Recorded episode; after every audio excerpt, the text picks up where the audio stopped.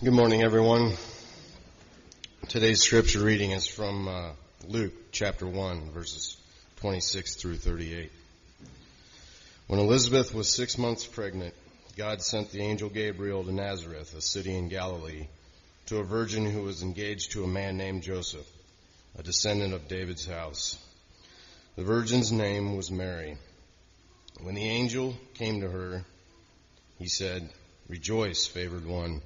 The Lord is with you. She was confused by these words and wondered what kind of greeting this might be. The angel said, Don't be afraid, Mary. God is honoring you. Look, you will conceive and give birth to a son, and you will name him Jesus. He will be great, and he will be called the Son of the Most High. The Lord God will give him the throne of David his father.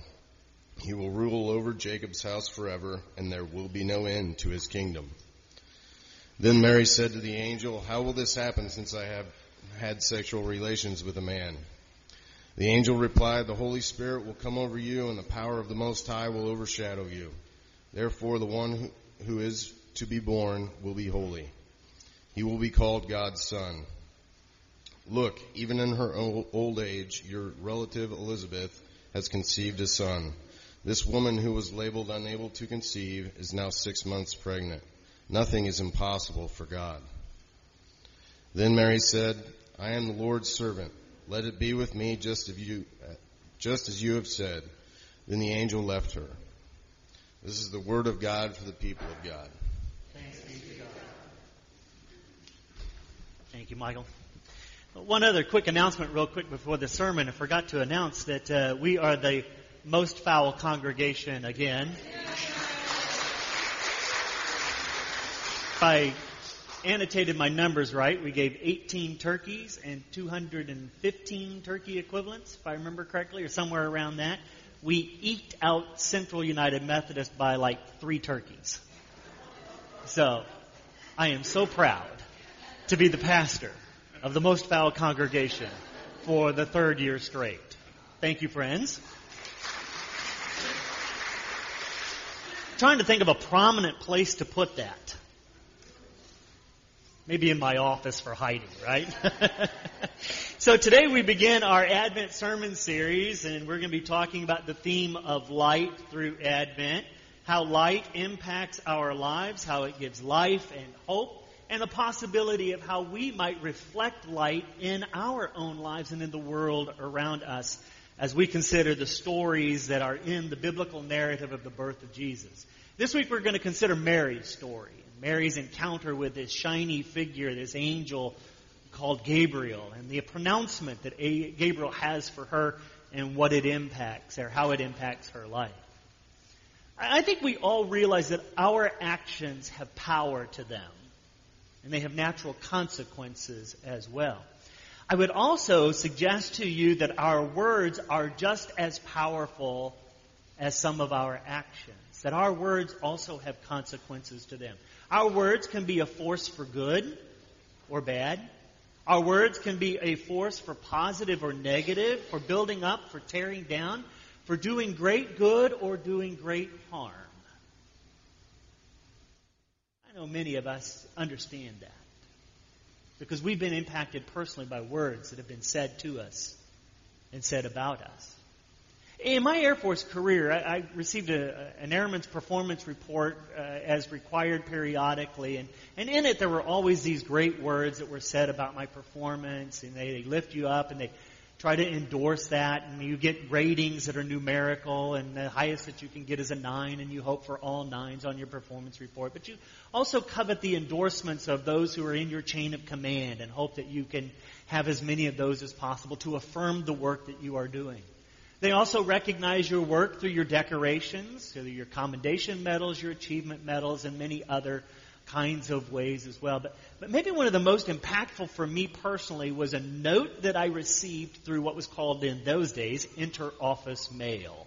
You used to send things back and forth through the inter-office system. And I worked for a captain by the name of David Bledsoe, and David was a wonderful man. And he sent me a handwritten note one day arrived in an envelope marked with my name. I opened it up, and he simply said in the, in the note, Jim, you're doing a wonderful job. Keep up the good work. I have all my decorations, I have all my ribbons, I have copies of all kinds of different things, but probably the thing that I most cherish from my 10 years in the service is that one simple handwritten note from someone that was affirming in my life. And since then, I've had many other people who have played a vital role in my life, who have been affirming in other ways. My wonderful wife, Margaret, is affirming in her love each and every day. But maybe one of the most impactful times of our life was a moment where she affirmed my call to ministry and asked me when I was going to go and do what God thought I really should do. And with the help of Reverend Dr. Mark Turnbow, the two of them kind of nudged me along into the process of pastoral ministry. Powerful words that have consequences in our lives. We all understand this. Words that can do great harm and words that can do wonderful good.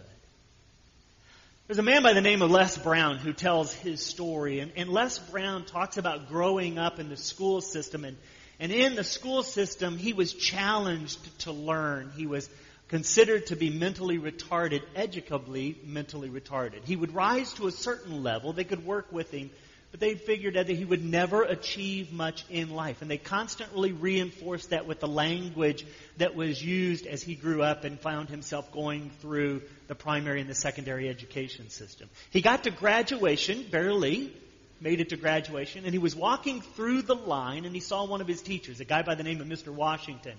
And he said to Mr. Washington, Mr. Washington, look, the dumb kid is graduating from high school.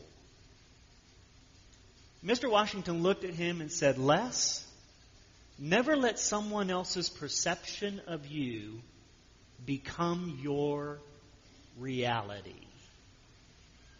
In other words, don't let someone else's negative words to you become the words that you live into. And, and, those words challenged Les Brown. He writes in his, his own biography and his work. He said those words challenged him to be better than what he had always been told he would be.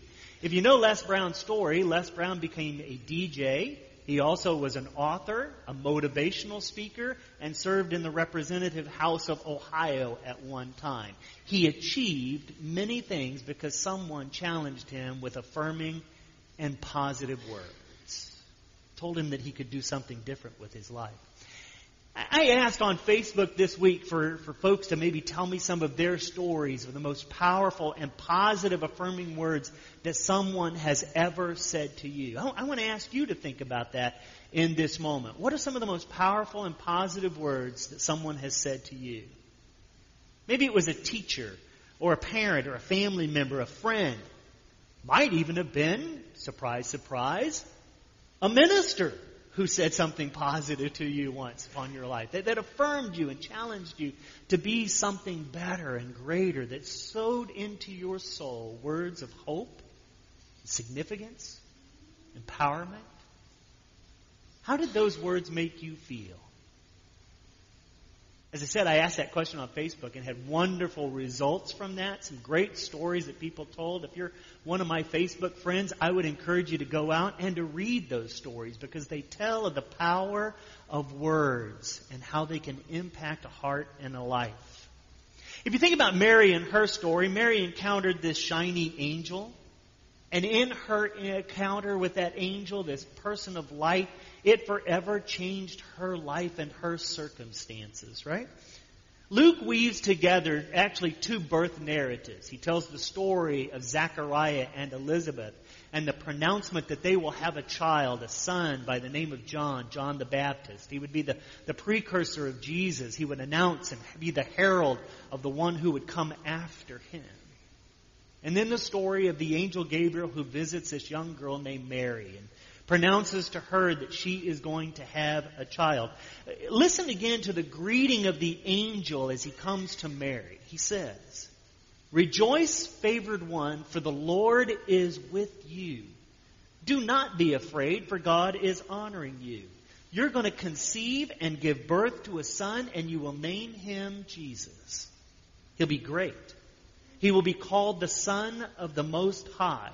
The Lord will give him the throne of David his father. He will rule over the house of Jacob, and his kingdom will have no end. A pronouncement of great news from this angel of light. You think of the things that the angel just told her. She is going to conceive, and conceiving in that age was a sign of blessing from God. That she would have a son, and that was the child that they all wished for, an heir to carry on the name of the family, to inherit all things. To be called the Son of the Most High, a Son of God, to be a righteous person that was destined for greatness as the heir of David's throne, that he would have a kingdom that would never end. All of these things that this angel just said to Mary. And what was her question? It wasn't about any of these things. Mary asked the question, How can this be? I'm a virgin. I would have thought she would have asked some other questions, you know? Uh, number one, how do you know the gender of my child, right? And what the name is going to be? Or how do you know that I'm even going to conceive? I mean, how's that going to be even possible considering the circumstances? And what do you mean that my child's going to be the son of the Most High, a son of God who will have a kingdom that will never end and he's going to assume a royal throne when I'm not even in a royal line? I, I would have asked some of those questions, right? But not Mary. Mary asked, How can it be? The author Luke actually writes down two questions in these narratives. Zechariah asked the question, How can I be sure? Zechariah asks a question of faith. He wants God to prove that they are going to have a child. Mary simply asks the question, How can I be sure? How can this be? How can this transpire? How can I be a part of what God is going to be doing? I, think it's possible that maybe what Mary heard was the affirming words of the angel. And in that moment of the affirmation of this angel, blessed are you, rejoice, O favored one. That those words set on Mary's heart this course of action and she could simply reply at the end of this, I am the servant of God. Whatever God wants me to be, that is what I will be and do. You know, I think of it this way. I, many of us are, are probably thinking how we could be Mary in this story, but I'm thinking more of how we could be the angel in this story. How we could each go into the world around us and be a proclaimer of a message of hope and a message of life. To be able to speak new possibilities into the world around us with words that are hopeful, words that are positive. To be able to be a people of influence in the communities around us. All of us know that we're people of influence, right? You remember the old commercial when E.F. Hutton speaks? Come on, you know the rest of it, right? Shout it out people what? Listen, right? All of us have the ability to speak words in the world around us, and people will listen to them.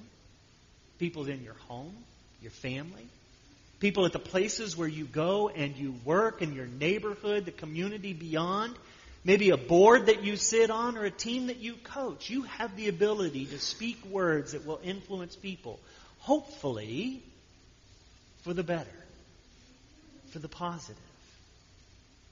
Someone once said that there exists for everyone a sentence, a series of words that has the power to destroy you.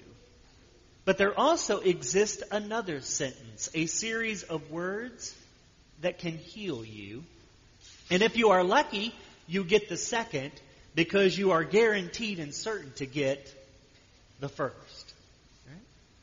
That in a world that seems predicated on negativity and sharing negativity, how do we become people of positive words and light for the world around us?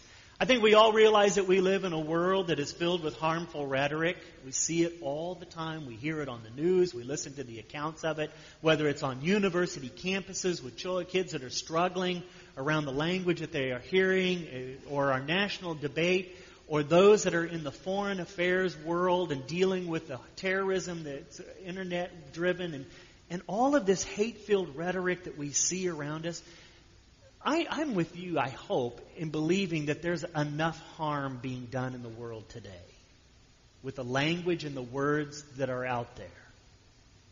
That maybe it's time for us to start a little bit different trend and and to use these words, to wake up each and every day and those that we encounter, maybe for us to say, Rejoice, favored one. The Lord is with you to encounter people in a positive way each and every day. Because for me, words are like light and dark. They're like light and darkness. The harmful words in our world are like darkness. And the more that harmful words are spoken, the darker our world descends into. But positive words, the words of, of affirmation are like light. And we all know that light overcomes darkness, that darkness can never win when light is present. For those of us as the community of faith to go out and share this positive message of God's love and grace for all people, that it can be hope and light in a world that seems to be dim at the moment, and that we can bring light to this darkness that is around us. That's our call, our challenge. See, if we are people who have truly seen and experienced the light of God, and that it is present in our own hearts and souls, then we are called, we are driven by God to go to the world and be that very light for those who might find themselves in the darkest of dark.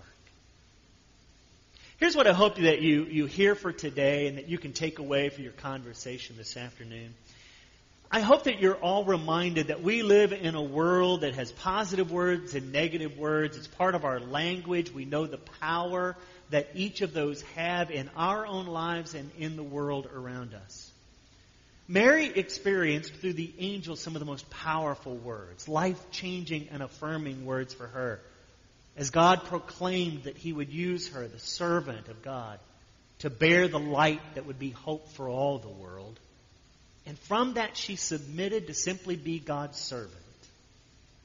All of us, all of us who have experienced God's light in our own lives, we have the ability to go into this world today and for the next day and the days beyond and to be light in what is a dark, often a dark world. And so here's your invitation for today. To think about the places where you are an influence. The people that you commune with, that you speak with, that you work with, and, and how you can be an influence in their lives. Are you a positive influence? Or do you find yourselves being a negative influence? And how can we reverse maybe the trends if we find ourselves to be participating in more darkness than light? How can we speak words of love and grace, of hope and possibility to those that are in our family and in our community, the places that we work? That's our invitation, our challenge today.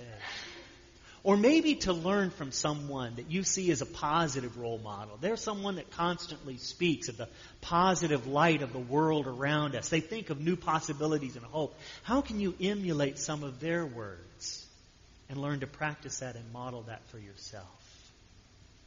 For all of us, I hope that we go forth today to learn to speak more words of light and life into this world, to be the people of God's love and grace so that others might also come to see the light of God's love and hope for them.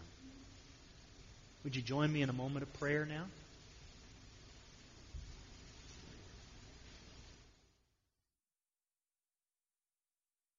O God of grace and mercy, of power and of light, we thank you that through the power of your Spirit and your Son Jesus Christ, you have spoken light into our world that for each of us there is hope.